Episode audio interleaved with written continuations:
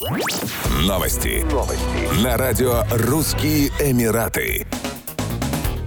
Дубайский ресторан «Табу» принес извинения посетительнице, на которую во время ужина официант заведения пролил жидкий азот. Уточняется, что инцидент произошел во время театрализованной презентации блюд, женщина получила ожоги. Основатель японского ресторана Дэвид Ласкарет сообщил, что гости оказали первую помощь. Заведение сотрудничает с муниципалитетом Дубая, улаживая вопросы в области техники безопасности. Ресторан находится в отеле Сейнт Регис в центре Дубая, однако гостиница не несет ответственности за его работу. Жидкий азот стал популярен во многих многих ресторанах. Он мгновенно замораживает еду и напитки, создавая театральные шлейфы тумана и пара при контакте с воздухом. Ален Флейхан, архитектор из Саудовской Аравии, получила легкие ожоги. Официант пролил жидкий азот ей на спину, когда нес блюдо на подносе на соседний столик. Одежда девушки, впитавшая азот, смогла предотвратить более серьезные травмы. Жидкий азот имеет температуру минус 196 градусов по Цельсию, поэтому он не вызывает настоящего ожога, но может повредить кожу в области контакта с ней. Девушка отметила, что ожоги похожи похожие на обморожение, остались на ее шее и пояснице. Ей приходится купаться в теплой воде и постоянно увлажнять поврежденную кожу. После оказания неотложной помощи туристку пригласили в ресторан на бесплатный обед.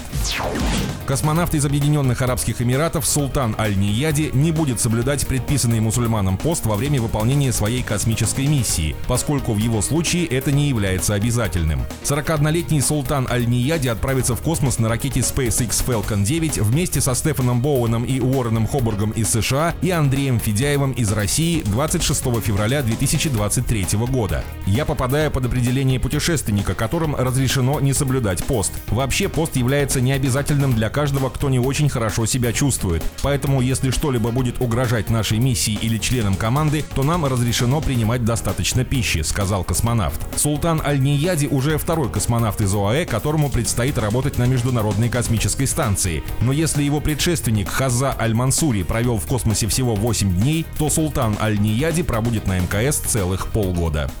Еще больше новостей читайте на сайте RussianEmirates.com